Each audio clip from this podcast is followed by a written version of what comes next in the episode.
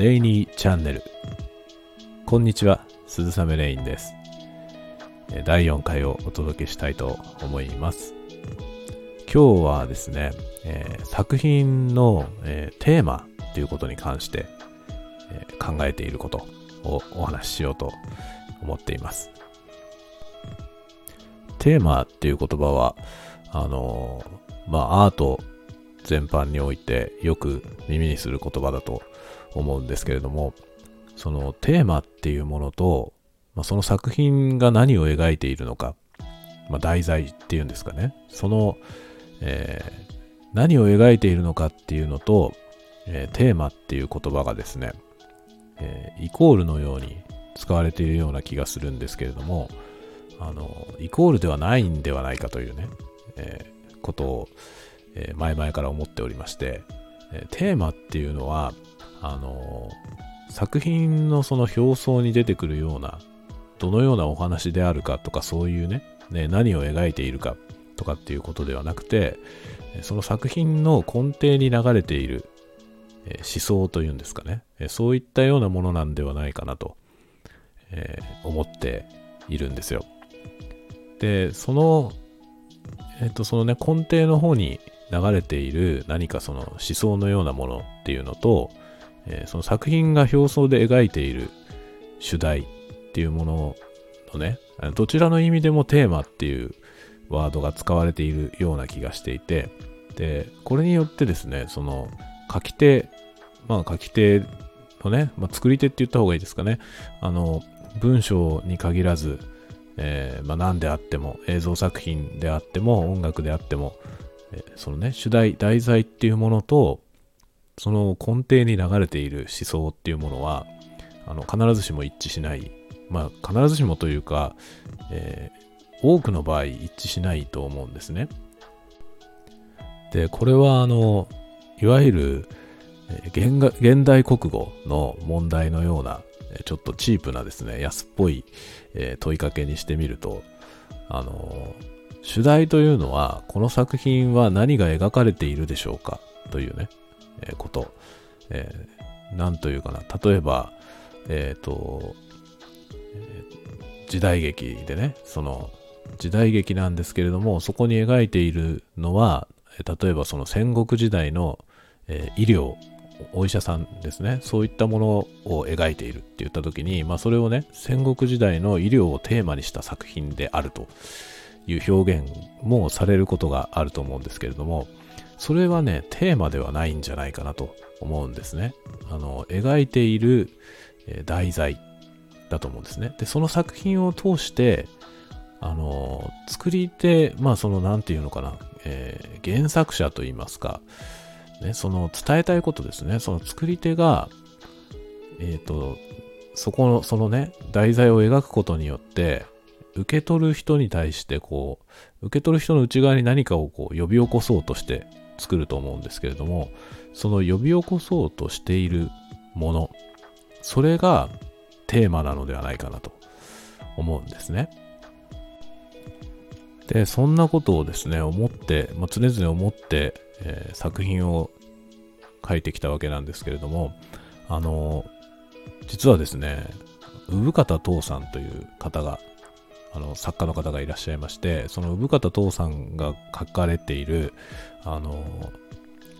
ライトノベルの書き方みたいなね、えー、本があるんですよで。私が持っているのは単行本として出ていたもので、えー、ちょっとタイトルを失念してしまったんですけれども、今はですね、どっかで多分文庫になっていて、タイトルが変わってですね、あの、文庫になっていた気がするんですけど、あの、まあ、いわゆる文章読本、その文章の書き方、小説の書き方みたいなそういう感じの本の、えー、産方さんのお書きになったものがあるんですけれども、その、その本にですね、まさにその私の考えていた主題と、あの、テーマは違うっていうね、あの、作品が何を題材にしているかということと、その根底に流れているテーマというのは違うということが書かれていまして、あの、我が家を得たりというかですね あの、ね、思ったことがあるんですけれども。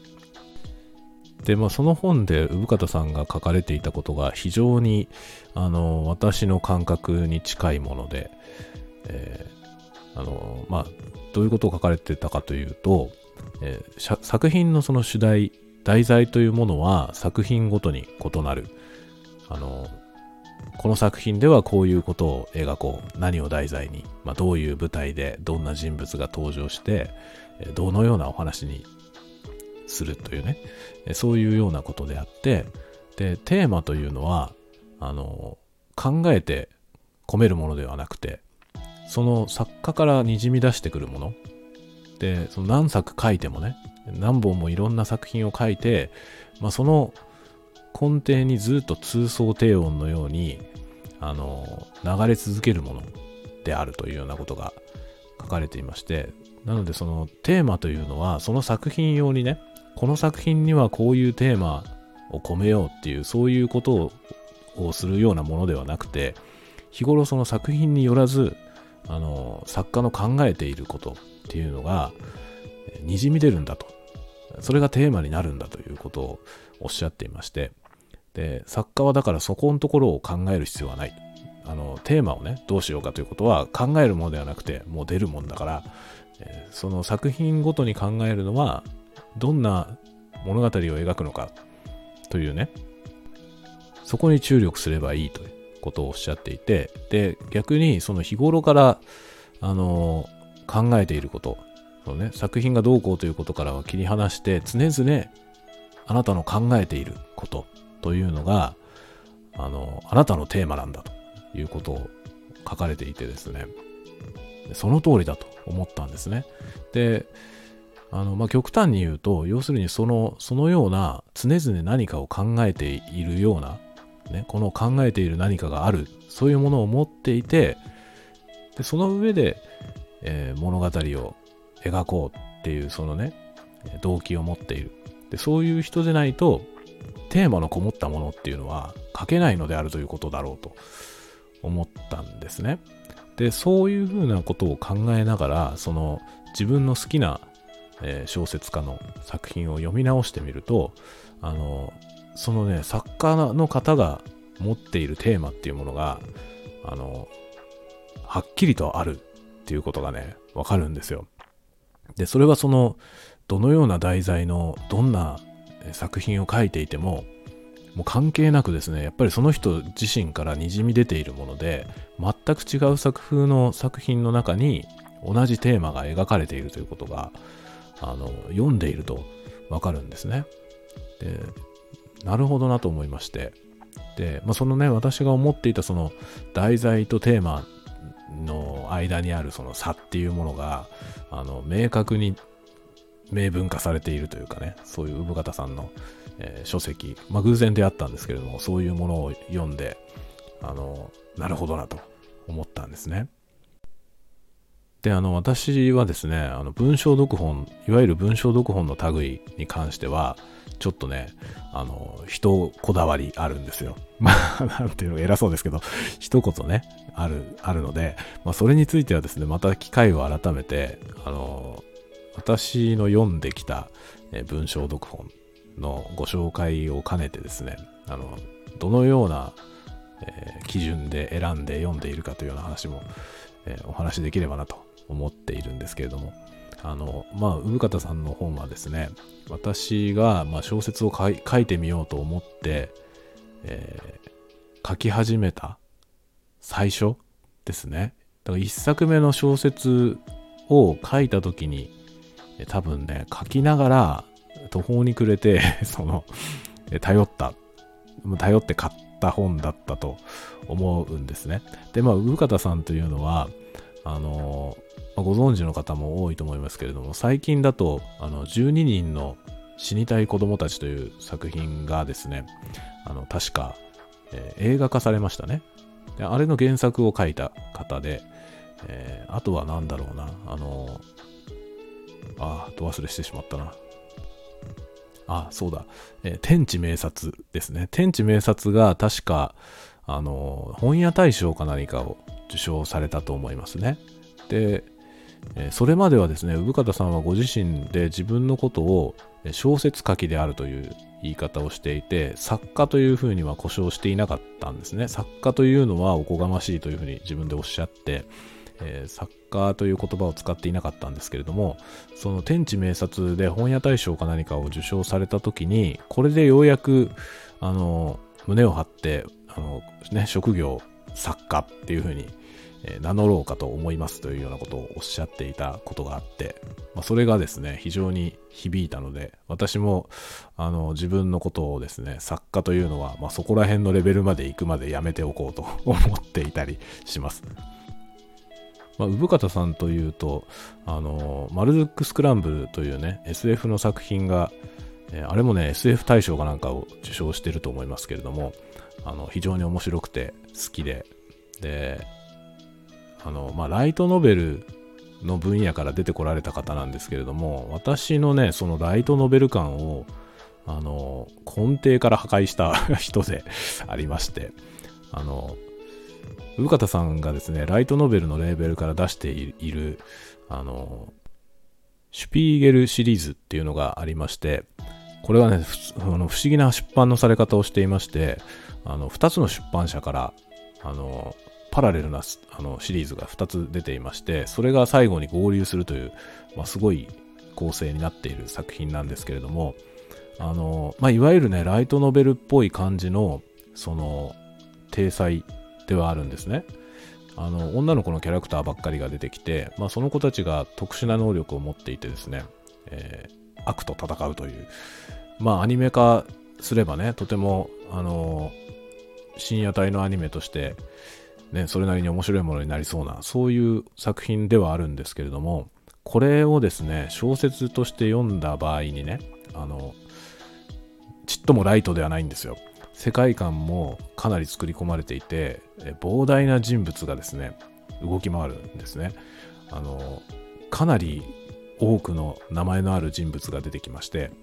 で、それがですね、複雑に絡み合っていて、で、えー、戦闘シーンにはアクションもありでそのアクションももちろんね小説ですから、えー、全て描写で書かれているわけなんですけれども大変なパワーで書かれているんですよで私はねあのあんまりライトノベルっていうものを読んだことがなくてで、まあ、産方さんの作品ぐらいしか読んだことないんですけどその産方さんの作品がですねそのライトノベルのレーベルから出ているやつとそうではない普通の文芸のレーベルから出ているものとあるんですけれども、あの、どう違うかわからないんですよ。そのライトノベル、こっちがライトノベルでこっちはライトノベルじゃないっていう、その境界がね、わからないんですね。もうただレーベルが違うだけじゃないっていう気がしていて、まあ、例えば角川から出ている、あの、部方父さんの、あの、バイバイアースっていうファンタジーの作品があるんですけど、このバイバイアースっていう作品は、あの、ライトノベルのレーベルから出てれば、ライトノベルとしても読めるんじゃないかと思うようなもので、で、事実ですね、産方さん自身がライトノベルのレーベルから、えっ、ー、と、あれは何ていうタイトルだったかな、ストームブリングワールドだったかな？っていう、あの、ファンタジーの作品を書いていまして、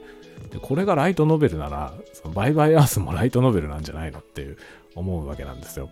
で、まあ、シュピーゲルとかもね、これがライトノベルなんだったら、あの、ライトノベルっていうのはライトな感覚では書けないぞって思いまして、あの、非常にね、強く影響を受けましたね。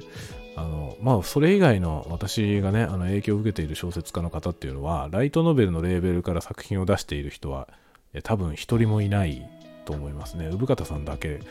なんですけど、で、産方さんも、あの、早川書房から出ている、その、えー、マルドゥックシリーズ、マルドゥックスクランブルで知って、まあ、それ以降、あの、追いかけていると言いますかですね、いろいろな、ね、あの、文芸、まあ、純文学っぽいものも書いていらっしゃいますし、時代小説みたいな、あの、天地名察は時代小説なんで、そういうようなものも書かれていますし、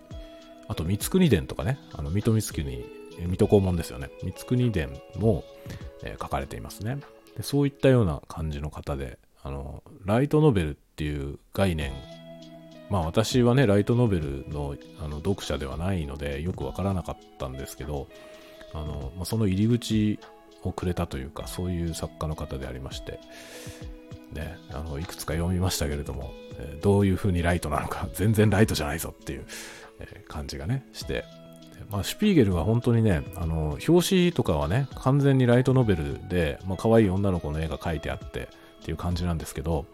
あの、内容は全くライトではなくて、まあ、むしろヘビーですね。すごく迫力のあるアクションで、えかなり、え、ワクワクして読みました。で、2つのレーベルからね、あの、別々のシリーズが出てきて、まあ、そのシリーズごとに3人のキャラクターがいて、あの、ね、えー、あれはね、どこだろう、角川？角川のスニーカー文庫と、富士見書房のあの、ライトノベルのところとですね、別々の3人ずつのチームが、それぞれの、あの、えー、シリーズになってまして、角川がオイレンシュピーゲル、で、えー、なんだっけ、えー、富士見書房の方が、えー、スプライトシュピーゲルというシリーズで、確かに3冊ずつあるのかな。で、最後に、あの、どっちに、どっちに合流したんだったかな。あの、スニーカー文庫の方に合流したんだったかな。で、テスタメント・シュピーゲルっていう風になって、その6人全部が出てくるっていうお話に発展するということになってまして、で、それぞれにね、その周囲にも大量にキャラクターがいて、で、それが入り混じって、で、全部伏線も貼られていてですね、それぞれのシリーズから、ね、あの、こっちで書かれていたエピソードの裏で、このエピソードが起きていたみたいなことが後から分かったりとかですね、それがまあ、複雑に絡み合って構成されていて、なんという構成力なんだろうと思いながら、読んだり、で、人物もね、動き回り、で、そのような作品のその裏にあるその生方さんの発想というのが、その、ね、生方さんによる小説読本に書かれていて、なるほどと思いましたけども、あの、ちょっとね、ちょっとやそっとで真似できるものではないなと思っているわけですね。はい。というわけで、えー、いつの間にか17分以上経過してましたので、この辺で終わりにしようかなと思いますが、あの、ね、主題とテーマの違い、まあ主題っていう感じにテーマってルビーを振ってるケースもありますけれども、あの、書かれている題材とテーマは異なるというような、まあそういう考え方の方が私にはしっくりくるというお話を、えー、してまいりました。途中からは産方さんの宣伝みたいになりましたけども まあ、あの、ぜひ興味のある方は読んでみていただけると面白いかなと思いますが。